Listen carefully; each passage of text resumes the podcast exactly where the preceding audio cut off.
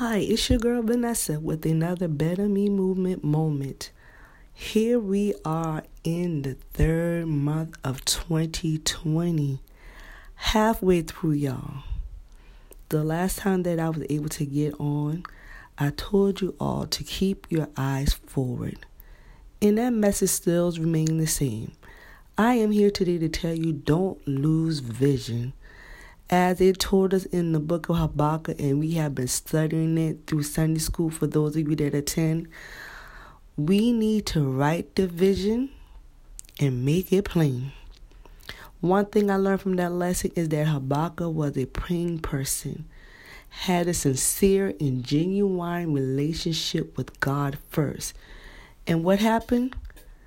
Through all the injustices, all the circumstances, trouble, trials, tribulation that was going on. Just as he did for Habakkuk in that time, God allowed justice to come forth like never before. Guess what? We serve the same God.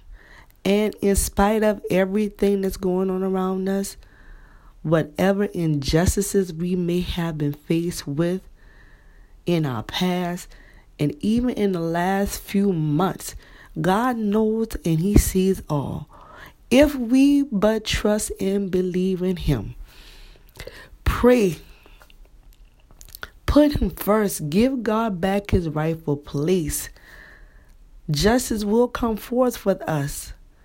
It may not look like it, may not feel like it, and you may not even think it is right now. But God sits high and He looks low. Start with prayer. Get your relationship with God back in its rightful place first and watch what happens. I'm excited for your next movement because I'm excited about what God is going to do for me. Nothing has stopped. I still got my 2020 vision. My eyes are still forward, and I believe that the vision that God has given me He's going to let it come to pass. Don't be discouraged. Don't be discouraged. Keep your eyes forward. Give God back his rightful place and watch what happens next. I love you, and it's your girl Vanessa with a Better Me movement. Another moment.